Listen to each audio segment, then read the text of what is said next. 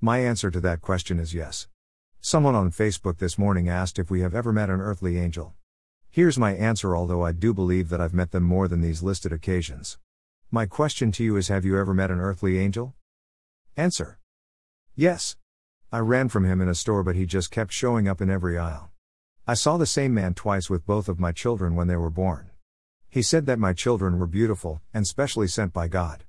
Another time, I was working as a cashier in a general store in my area and the other workers were stealing.